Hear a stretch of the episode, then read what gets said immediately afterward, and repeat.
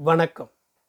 எழுத்தாளர் திரு. வண்ணதாசன் அவர்களின் உயரப் பறத்தல் எனும் சிறுகதை தொகுப்பில் ஈரம் எனும் சிறுகதை உங்களுக்காக வாசிப்பது பாண்டிச்சேரியிலிருந்து ஆதிசிவன். எனக்கு லோகுமதினியை பார்க்க வேண்டும் என்று தோன்றிவிட்டது. போன தடவையும் இதே மாதிரி ஒரு சனிக்கிழமை மத்தியானம் நான் போயிருந்தேன். அன்றைக்கு மதினி ஒரு பாக்கு கலர் சேலை கட்டியிருந்தார்கள். அப்போதுதான் ஆபீஸில் இருந்து வந்து சேலை மாற்றுவதற்காக கதவை சாத்தியிருப்பார்கள் போல.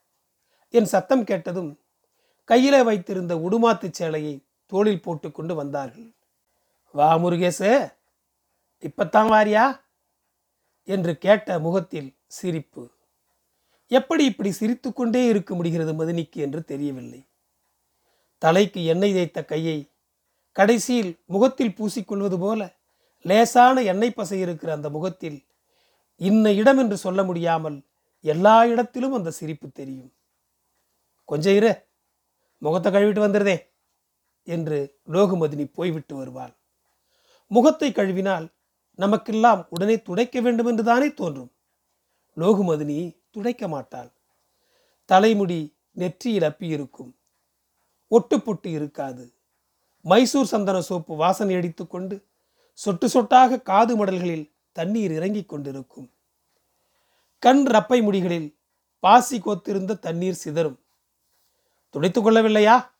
என்று கேட்டால் கொஞ்ச நேரம் அப்படியே இருக்கட்டுமே என்று சொல்லிவிட்டு சாமி படத்துக்கு முன்னால் போய் நிற்பாள். கும்பிட்டு விட்டு வரும்போதும் ஈரம் அப்படியே தான் இருக்கும். வெறும் நெற்றியாக இருந்த இடத்தில் திருநீர் இருக்கும் இப்போது. வேற என்ன விசேஷம் சொல்ல? என்று உட்கார்வார்கள். நீங்கள் தான் சொல்லணும் என்று சொல்வேனே தவிர அண்ணாச்சி இப்போ வேலைக்கு போகிறாங்களா? என்று என்னால் கேட்க முடியாது. ஆனால் அப்படி நான் கேட்க நினைப்பேன் என்று தெரிந்தது போல பத்து நாளாக உங்கள் அண்ணாச்சி திரும்பவும் வேலைக்கு போகிறாங்க என்று மதினி அதற்கும் சிரிப்பார்கள். சிரிப்பு ஒரே மாதிரியாகத்தான் இருப்பது போல இருக்கும். பேசிக்கொண்டே இருக்கும்போது சில சமயம் ஒரு வினாடி கரண்ட் போய்விட்டு உடனே வருமே அதுபோல சிரிப்புக்கு மத்தியில் ஒரு இருட்டு விழுந்து மாறும். கண் பளபளக்கிறதை வைத்து ஒன்றும் சொல்ல முடியாது. லோகுமதினிக்கு சிரிப்பு மாதிரி கண்ணிலும் அந்த ஈரம் எப்போதும் இருக்கும். ஒரு தடவை அதை பற்றி யாரோ சொல்லும்போது லோகுமதினிக்கு பக்கத்தில் இருந்த அண்ணாச்சி எங்க சொத்தே அதுதானே? என்று சொன்னார்கள். தங்களுக்கு பிள்ளை என்பதை அண்ணாச்சி அப்படி சொன்னார்களா? அல்லது இயல்பாகவே சிரிப்பை பற்றித்தான் சொன்னார்களா என்று சொல்ல முடியவில்லை. இந்த தடவை போகும்போது வீடு திறந்து கிடந்தது. வீட்டில் யாரும் இல்லையா? என்று குரல் கொடுத்து கொண்டே கடைசி வரை போனேன். லோகுமதினி இல்லை. இரண்டாம் கட்டு அடுக்களையெல்லாம் தாண்டி போனால் பின்கட்டில் அடுத்த வீட்டு காம்பவுண்ட் சுவர் ஓரம் அண்ணாச்சி நின்று கொண்டிருந்தார்கள். இடுப்பு உயரத்துக்கு வளர்ந்து குறுத்து விட்டு கொண்டு இலை பிரிந்து பிரியாமல் இருந்த வாழைக்கன்று இரண்டுக்கு மத்தியில் ஒரு செடி மாதிரித்தான் அண்ணாச்சி சுவரோடு சுவராக நின்று அந்த பக்கம் பார்த்து கொண்டிருந்தார். என்ன? இன்னைக்கு சீக்கிரமே வந்தாச்சா? என்று நான் கேட்டது அவர் காதில் விழவில்லை. பக்கத்து வீட்டில் திரிக்கு வைத்து குழாய் தோன்றுகிறார்கள். ஒரே சத்தமாக இருந்தது. ஜெனரேட்டர் சத்தமும் அவ்வப்போது காற்று சீறுகிற சத்தமும் ரைஸ் மில் மாதிரி சத்தமும் எல்லாம் சேர்ந்து கலவையாக கேட்டுக்கொண்டிருந்தன. நான் பக்கத்தில் போக போக ஒரு கிழிசல் கூட விழாத இளம் நாற்று நிறத்தில் இருந்த அந்த சிறிய வாழை இலை ஒரு பச்சை தோகை போல காற்றில் அசைந்தது. மாலை வெயிலில் போதுமான வெளிச்சத்தின் பின்னணியில் அப்படி அந்த வாழை இலை சற்றே தனிந்து நிமிர்ந்த நேரம் அது லோகமதினியின் பெண் குழந்தையாக இருக்கக்கூடாதா? என்று எனக்கு தோன்றியது. அண்ணாச்சியின் தோளில் போய் கையை வைத்தேன். வா வா வா வா. இன்னைக்கு என்னமோ நீ வருவேங்கிற மாதிரியே எனக்கு தோணுச்சு. அண்ணாச்சி சொன்னார்கள் நான் ஒன்றும் சொல்லாமல் சிரித்தேன். என்ன சிரிக்கே? நிஜமா தோணுச்சு முருகேசே? என்று அண்ணாச்சி மறுபடியும் சொன்னார்கள். வலது கையில் ஈர மண் போல ஏதோ இருந்தது. அதுதான் நான் வருவேன்னு கதவை எல்லாத்தையும் விரிய திறந்து போட்டுட்டு இங்கே வந்து நிற்கிறீங்களாக்கும் எவனும் வந்து என்னத்தையும் தூக்கிட்டு போனா கூட தெரியாது. என்று நான் சொன்னதற்கு உன் மதினி கூட வீட்டில் இல்லை. எவன் வந்து வேறு என்னத்தை தூக்கிட்டு போக போகிறான் அந்த வீட்டில்? அண்ணாச்சி சொல்லிக்கொண்டே வலதுகையை என் முன்னால் நீட்டி இது என்னது பாத்தியா? என்று கேட்டார். நீட்டின உள்ளங்கையில் உதிர்ந்த புட்டு மாதிரி ஈரமும் ஈரமில்லாமலும் மணல் கொஞ்சம் கொஞ்சமாக சரிந்து திரண்டிருந்தது. அண்ணாச்சியே சொல்ல ஆரம்பித்தார் அடுத்த வீட்டில் ரிக்கு போட்டுட்டு இருக்காங்க இல்லையா? அதையே தான் பார்த்துக்கிட்டு இருக்கேன் மதியானத்துலேருந்து. ஊரில் கிணறு வெட்டின ஞாபகமெல்லாம் வந்துடுது. அன்றைக்கு பாதாளத்தில் விழுந்த குடும்பம் தானே. ரெண்டு தலைமுறையா இன்னும் எழுந்திருக்க முடியாமலே போச்சே. அண்ணாச்சி முகம் வேறு மாதிரியாக இருந்தது. பனங்காடுகளின் ஆயிரம் ஓலைகள் முகத்தில் சலசலத்தன. சுண்ணாம்பு பாறைகள் நொறுங்கி வெட்டுச்சத்தங்களுடன் நாலாபுரமும் தெரித்தன. சாத்தான்குளத்திலிருந்து நீரோட்டம் பார்க்க வந்தவரை அண்ணாச்சியுடைய அப்பா ஏசி கொண்டு போட்ட இறைச்சலில் அம்மா பொங்கலிட்டு மாவிளக்கு படைத்த சமயம் குளவையிட்டது எல்லாம் அடங்கி போய்விட்டிருந்தது. பழைய ஞாபகத்தை எல்லாம் அப்புறப்படுத்துவது போல ஒரு பெருமூச்சு விட்டுவிட்டு அண்ணாச்சி தலையை உதறினார். பிசு பிசுன்னு ஈரமணல் வர ஆரம்பிச்சிடுது. இன்னும் அஞ்சு நிமிஷத்தில் ஊற்று பொங்கி தண்ணீர் வந்துடும் அண்ணாச்சி ஒரு புதையல் போல அந்த மணலை உள்ளங்கையில் பொத்தி கொண்டு ரிக் போடுகிற இடத்தை காட்டினார்.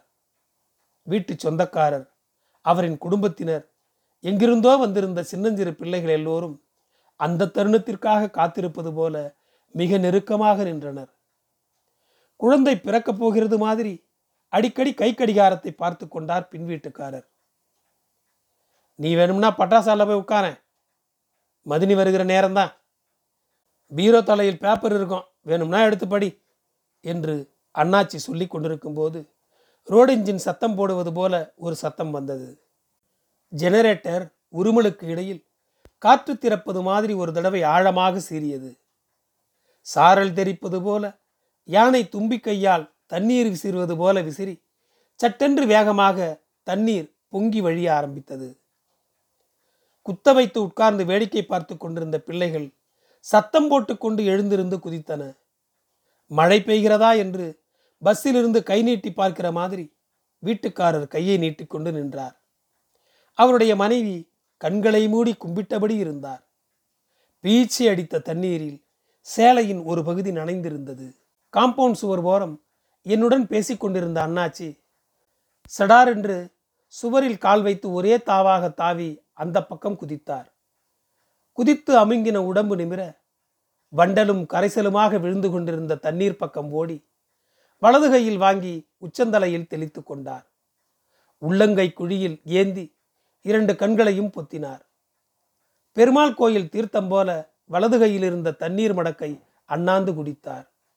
இரண்டு கைகளிலும் ஏந்தி கொண்டு நிரம்பின தண்ணீரை அந்த வீட்டுக்காரர்களுக்கு அர்ப்பணிப்பது போல உயர்த்தி தரையில் விட்டார். மறுபடியும் இரண்டு கையாலும் ஏந்தி குடித்தார். வீட்டுக்காரருக்கு சந்தோஷம்தான். சந்தோஷத்தையே இப்படி சொன்னார். இப்போ போய் குடிக்கீங்களே? களங்களா அல்லவா இருக்கும்? என்று அண்ணாச்சியை பார்த்து சொல்லும்போது அவருக்கும் குரல் நடுங்கியது. களங்கள்னு குடிக்காம இருப்பாங்களா? சீம்பாலை விட அமிர்தம் உண்டா உலகத்திலே? அண்ணாச்சி ரெண்டு கையிலும் தண்ணீரை ஏந்தி கொண்டு வந்து காம்பவுண்ட் சுவருக்கு மேலாக என் பக்கம் நீட்டினார். காய்த்து போய் ரேகைகள் பிளந்து ஓடிக்கொண்டிருந்த உள்ளங்கையில் தண்ணீர் அலம்பிக் கொண்டிருந்தது. பாத்தியாப்பா என்று அண்ணாச்சி மேலும் நீட்டும்போது கையிலிருந்து தண்ணீர் சிந்தி சுவருக்கு இந்த புறம் நிற்கிற வாழையின் விரிந்த இலையில் விழுந்து பளபளவென்று உருண்டது. அந்த பளபளப்பும் ஈரமும் லோகு மதினியை ஞாபகப்படுத்தின. மதினியின் கண்கள் அப்படித்தானே இருக்கும். நன்றி. அடுத்த சிறுகதை.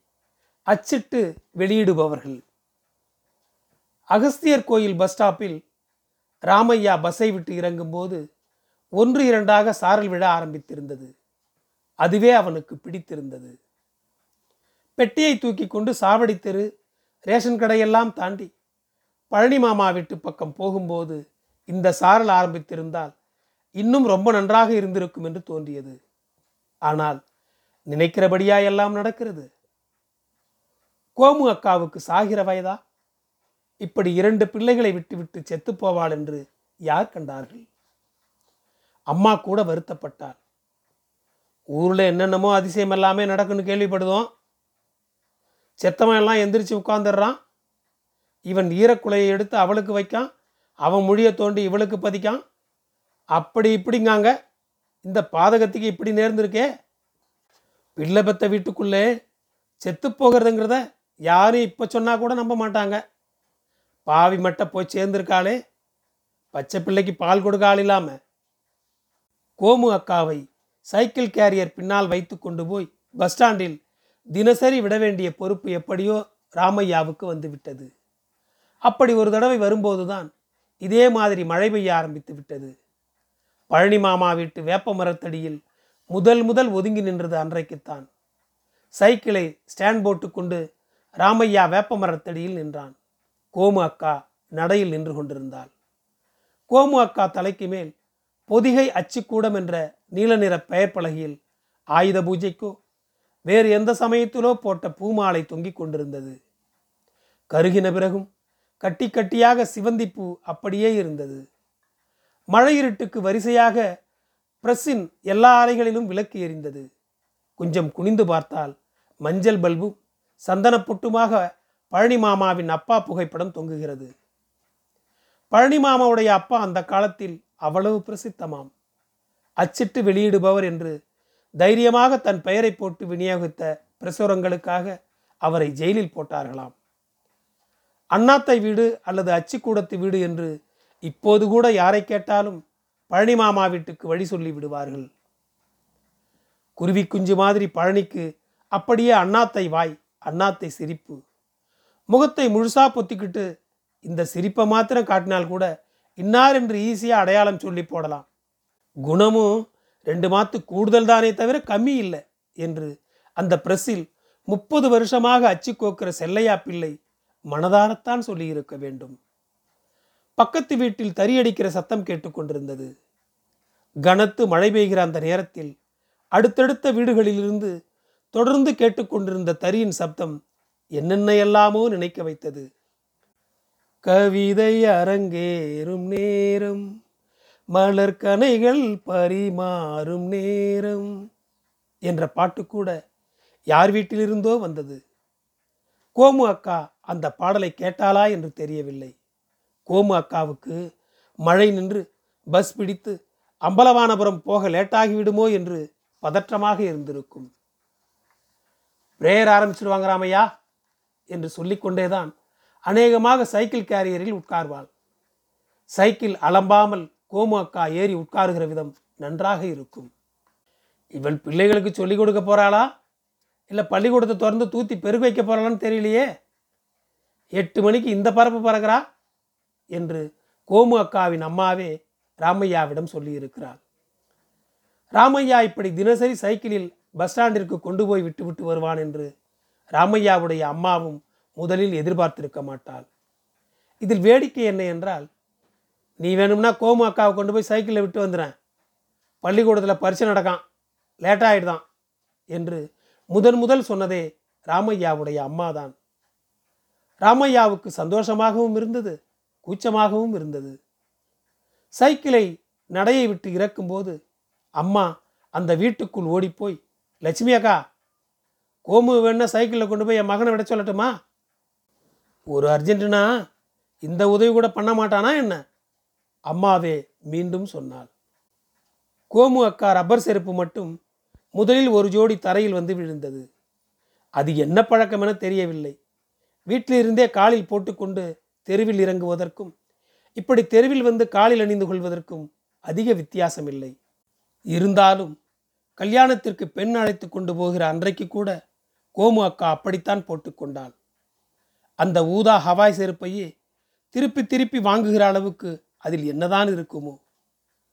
ராமையா பெட்டியை கைமாற்றி கொண்டான். கொஞ்சம் கொஞ்சமாக நினைவுகள் பள்ளத்தை நோக்கி இறங்கி ஓடின. பழனி மாமா வீட்டு வேப்ப மரத்துக்கு கோமு அக்கா இறந்து போனதெல்லாம் எப்படி தெரியும்? அது அதன் போக்கில் ராமையா இந்த ஊரை விட்டு போகும்போது இருந்ததை விட நான்கு மடங்கு பெரிதாக இப்போது வளர்ந்து விட்டிருந்தது. ஒரு பக்கம் வேப்ப மரமும் இன்னொரு பக்கம் பன்னீர் மரமும் வளர்க்க வேண்டும் என்று பழனி மாமா வீட்டில் யாருக்கு தோன்றியதோ? வாசலில் நிறுத்தி இருக்கிற சைக்கிள் சீட் மேலெல்லாம் வேப்பம்பூ உதிர்ந்து கிடக்கும். சாக்கடை தண்ணீரில் காம்பு காம்பாக பன்னீர் பூ நகர்ந்து கொண்டிருக்கும். கோமு அக்கா கல்யாணத்துக்கு ராமையா வாழ்த்து மடல் அச்சடிக்க போனபோது பழனி மாமா ஒரு பன்னீர் பூவை முகர்ந்து பார்த்து கொண்டேதான் பேசினார். படித்து பார்த்துவிட்டு நீயா எழுதினே? என்று கேட்டார். நான் ஒரு கவிதை தொகுப்பு போட்டிருக்கிறேன் தெரியுமா? என்று கேட்டார். நான் இல்லை என்று தலையாட்டினேன். இங்கே தான் செய்தோம் என்று சொல்லிவிட்டு அந்த பன்னீர் பூவையே பார்த்து கொண்டிருந்தார். கோமுகிட்ட இருக்குமே பார்க்கலையா? என்றார். மறுபடியும் இப்போது பூவை முகர்ந்து கொண்டு அமைதியாக இருந்தார். ஒன்றை ஒன்று பிடித்திருக்கிற இரண்டு கைகள் இருக்குமே அந்த பிளாக்கை வாழ்த்து மடலின் நடுவில் போடலாம் என்று சொன்னது பழனி மாமாதான். பழனி மாமா வீட்டு வாசலில் மூன்று கால் சைக்கிளை ஒரு குழந்தை வேகமாக உருட்டி வட்டமடித்துக் கொண்டிருந்தது. எவ்வளவு வேகமான வட்டம் எவ்வளவு வேகமான மிதிப்பு அந்த குதூகலம் அதிக பிரயாசையின்றி வட்டங்களுக்குள் போய் வட்டங்களிலிருந்து விடுபட்டு கொண்டிருக்கிற அந்த குழந்தையின் முகத்து சந்தோஷமெல்லாம் அந்த வாசல் முழுவதும் நகர்ந்து கொண்டே இருந்தது. பழனி மாமா பிள்ளைதானோ என்னவோ ஆற்றுக்கு போய்விட்டு இடுப்பு குடத்தோடு வருபவர்கள் குத்துக்கல்லை தொட்டு கும்பிட்டு விட்டு வந்து கொண்டிருந்தார்கள். ராமையா மேலப்பாளையம் தெருவிலிருந்து திருமஞ்சன வீதிக்குள் திரும்பும்போது சைக்கிளை கொஞ்சம் நிறுத்த வேண்டும். கோமு அக்காவும் அதை தொட்டு கும்பிட்டுக் கொள்வாள். விளக்கேற்றின எண்ணெய் குங்குமம் என்னவெல்லாமோ இருந்தும் கூட அந்த குத்துக்கல்லை கோமு அக்கா கும்பிடுகிற விதம் வேடிக்கையாக இருக்கும். நீங்கள்லாம் ஒரு டீச்சர் உங்ககிட்ட படிக்கிறதுக்கும் பத்து பிள்ளைகள் வருது என்று ராமையா சிரிப்பான். கோமு அக்கா பதிலுக்கு சிரித்துக் கொள்வாளை தவிர வேறொன்றும் சொல்ல மாட்டாள். ஒன்றும் சொல்லாமல் இருப்பது அவளுக்கு சௌகரியமாகவே இருந்திருக்கிறது எப்போதும். அகஸ்தியர் பட்டியிலிருந்து பெண் கேட்டு வந்தவர்கள் அவர்களுடைய பையன் மில்லில் வேலை பார்ப்பதாகவும் பெண்ணை ஏற்கனவே பார்த்திருப்பதாகவும் சொன்னார்கள். அவர்கள் போன பிறகு கோமு அக்காவுடைய அப்பா நேரே அவளிடம் வந்து அவங்க சொல்லிவிட்டு போகிற சைஸை பார்த்தா உனக்கு அந்த பையனுக்கு முன்ன பின்ன பழக்கம் உண்டா? என்று கேட்டபோதும் கோமு அக்கா பதில் சொல்லாமல் இருந்தாள். சிரித்தாளா என்று தெரியவில்லை. இப்போது எல்லாவற்றுக்கும் சேர்த்து அழ வைத்து விட்டு போய்விட்டாள். அதுவும் ஒன்றுக்கு இரண்டு பிள்ளைகளை பெற்று போட்டுவிட்டு மேலப்பாளையம் தெரு அப்படியேதான் இருந்தது. ராமையா மாதிரி வாடகைக்கு இருந்த ஆள்கள் மாறிப்போயிருக்கலாம் இந்த ஊரில் பிறந்து இந்த ஊர் தாலுகா ஆஃபீஸிலேயே வேலை பார்த்து ரிட்டையர்டர் ஆகி இந்த ஊர் பூர்வீக வீட்டிலேயே இருக்கிற கோமு அக்காவின் அப்பா போன்றவர்கள் மாறுவது எங்கே உண்டு? பிள்ளையார் கோயில் சுவரில் ஏதோ புதிதாக படம் வரைந்திருந்தார்கள். மாவு மில் திரவிய மண்ணாச்சி வெளியே புறப்படுவதற்கு சகுனம் பார்த்து கொண்டு வாசலில் நின்றார். சண்முகம் பிள்ளை பலசரக்கு கடையில் அவருடைய மகன் இருந்தான். இன்றைக்கு ஒரே ஒரு வித்தியாசம். யாரும் தேங்காய்ச்சில் வாங்கி கொண்டு நிற்கவில்லை.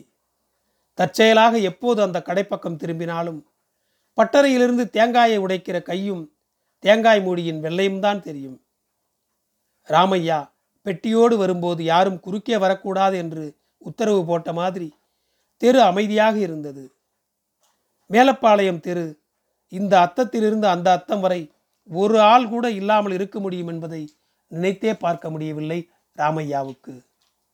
ட்ரௌசர் சட்டையே போடாமல் அலைவானே அகஸ்தியன் என்கிற குச்சி விட்டு பையன். அவன் இப்போது வரவேண்டும் என்று தோன்றியது.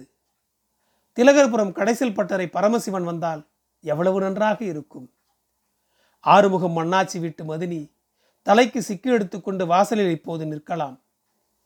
தபால்காரருடைய சைக்கிளாவது குறுக்கே போகக்கூடாதா? நடக்கும்போது ராமையாவுக்கு அந்த தெருவின் புழுதி வாடை மட்டும் அப்படியே இருக்கிற மாதிரி தெரிந்தது. தந்தி போஸ்டில் ஒட்டியிருந்த கோயில் கொடை நோட்டீஸு அதில் அச்சடித்திருந்த சில்வர் ஸ்டோன்ஸ் உமாபதி படமெல்லாம் நான்கு வருடத்திற்கு பிறகும் அப்படியே இருப்பது ஆச்சரியம்தான். கோமு அக்காவுக்கு உமாபதி கச்சேரி கேட்க ரொம்ப ஆசை. கல்யாணம் வைத்த பிறகு அப்படியெல்லாம் கச்சேரி கேட்க போகக்கூடாது என்று கோமு அக்கா வீட்டில் கண்டிஷனாக சொல்லிவிட்டார்கள். இத்தனைக்கும் அவள் தினசரி வேலைக்கு போய்விட்டு வந்து கொண்டுதான் இருக்கிறாள்.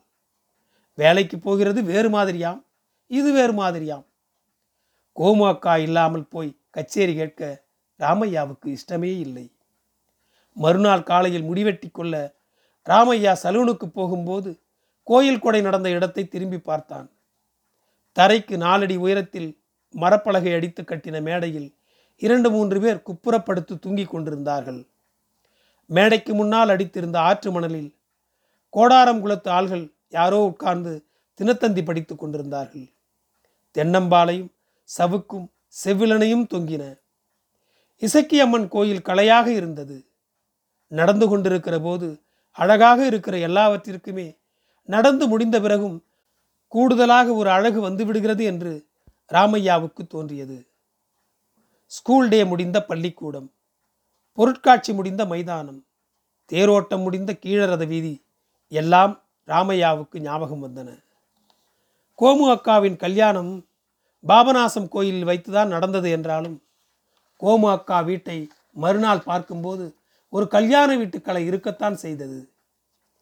கல்யாணத்துக்கு மறுநாள் எழுந்திருந்தவுடனே ராமையாவுக்கு கோமு அக்காவையும் கோமு அக்கா மாப்பிள்ளையையும் பார்க்க வேண்டும் என்றிருந்தது. முதல் தடவை போகும்போது காப்பி குடிக்காராமையா என்று கோமு அக்காவின் அம்மா கேட்டார்கள். கோமு அக்காவின் தலையே தெரியவில்லை. மறுபடியும் ஒரு மணி நேரம் கழித்து பேப்பர் படிக்கிற மாதிரி கோமு அக்கா வீட்டுக்கு ராமையா போனான். கோமு அக்கா வீட்டில் பேப்பர் வாங்குகிற வழக்கமெல்லாம் கிடையாது. கல்யாணத்துக்கு வந்த யாராவது வாங்கி இருக்கலாம். நார்க்கட்டிலின் மேல் கிடந்தது. இந்த தடவையும் கோமு அக்கா கண்ணில் தட்டுப்படவே இல்லை. பெண்ணும் மாப்பிள்ளையும் எங்கே இருக்கிறார்கள் என்று ராமையாவுக்கு விசாரிக்கவும் முடியவில்லை. திரும்பவும் வீட்டுக்கு வந்து விட்டான். சைக்கிள் வேறு இல்லை. யாரோ எடுத்துக்கொண்டு போயிருந்தார்கள். வெளியே போகவும் தோன்றாமல் கட்டை மேலே இருந்து யவனராணி புத்தகத்தை எடுத்து படித்தான். எத்தனை தடவைதான் அதை படிக்க முடியும்? ராமையாவினுடைய அம்மா இப்படி மூன்று நான்கு புத்தகங்களை திரும்ப திரும்ப படிக்கிறதற்கென்றே வைத்திருக்கிறாள் உன் கண்ணில் நீர் வழிந்தால் பொன்விலங்கு ஆலவாய் அழகன் எல்லாவற்றையும் ராமையாவின் அம்மா பைண்டு பண்ணி வைத்திருக்கிறாள். அப்படி வைத்திருக்கிற புத்தகங்களில் ராமையாவுக்கு இதயன் எழுதிய நடைபாதை மாத்திரம் பிடிக்கும். பம்பரம் விடுகிற மாதிரி கோபுல வரைந்த ஒரு படம் அதில் இருக்கும். அது ரொம்ப பிடிக்கும். ராமையாவுக்கு அந்த படத்தை உடனே பார்த்தே ஆக வேண்டும் போல் இருந்தது. அப்போதுதான் கோமு அக்கா வீட்டுக்குள் வந்து தலைவலி மாத்திரை ஏதாவது இருக்காராமையா என்று கேட்டாள். கோமு அக்கா குடித்திருந்தாள். இந்த சேலையை கோமு அக்கா இதற்கு முன் கட்டியதில்லை. கோமு அக்கா இதற்கு முன் இவ்வளவு மஞ்சள் பூசி இருந்ததும் இல்லை. கோமு அக்காவின் கொருவாய்ப்பல் இவ்வளவு அழகாக இருந்ததில்லை. வாங்கிட்டு வந்ததாரே ராமையா சொல்வதற்குள் கோமு அக்காவை யாரோ கூப்பிட்டு விட்டார்கள். ராமையா சட்டையை போடும்போது கோமு அக்கா பதிலே சொல்லாமல் சரசரவென்று சேலை தடுக்க நடந்து போய்கொண்டே இருந்தாள். மஞ்சள் வாசனை மாதிரி ஒரு வாசனை அந்த இடத்தில் தங்கிவிட்டது போல இருந்தது. சாரல் எப்போது நின்றது என்று தெரியவில்லை. ராமையா நடந்து கொண்டே அந்த வாசனையை மீண்டும் ஞாபகப்படுத்தி பார்த்தான். அந்த சேலை நிறமும் சரசரப்பும் கூட ஞாபகம் வந்தது.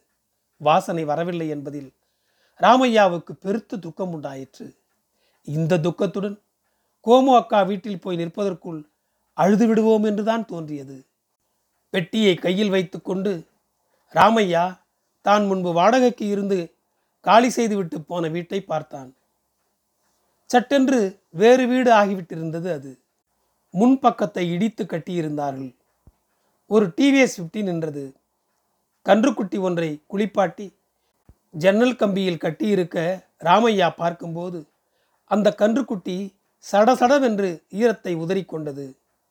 கோமு அக்கா வீட்டில் யாரும் இல்லை ஒரு பழைய சுலகில் துண்டு துண்டாக வெந்த கத்தரிக்காயை வெயிலில் காய வைத்திருந்தார்கள்.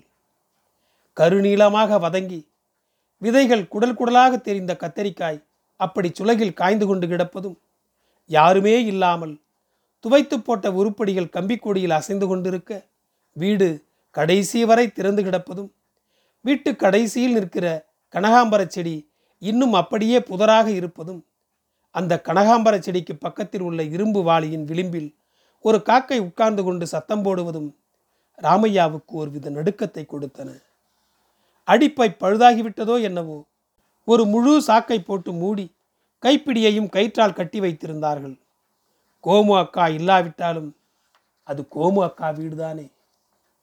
ராமையாவுக்கு அக்கா என்றுதான் கூப்பிட தோன்றிற்று. இதுவரை கோமு அக்கா என்று ஒரு தடவையாவது இப்படி வாசலில் நின்று அவன் அவளை கூப்பிட்டதே இல்லை.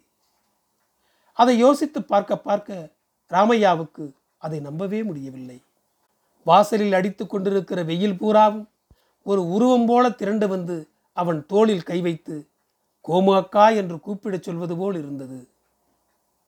கோமு அக்கா முதல் தடவையை விட இரண்டாம் தடவை உறக்க கூப்பிடும்போது உள்ளே தொங்கிக் கொண்டிருந்த தொட்டில் அசைந்து கைப்பிள்ளை அழுகை கேட்க ஆரம்பித்தது.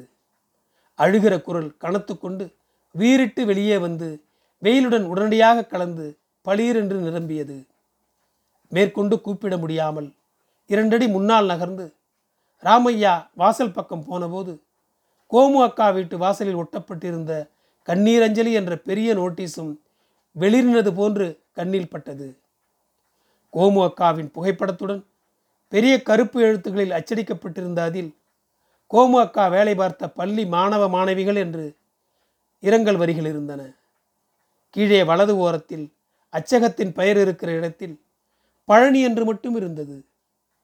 தன்னுடைய பெயரையும் அச்சடிக்க போதுமான இடம் அதில் இருப்பதாக ராமையாவுக்கு தோன்றிற்று. நன்றி. என் குரல் உங்களை தொடர ஃபாலோ பட்டனை அழுத்தவும். உங்களுக்கு மீண்டும் நன்றி.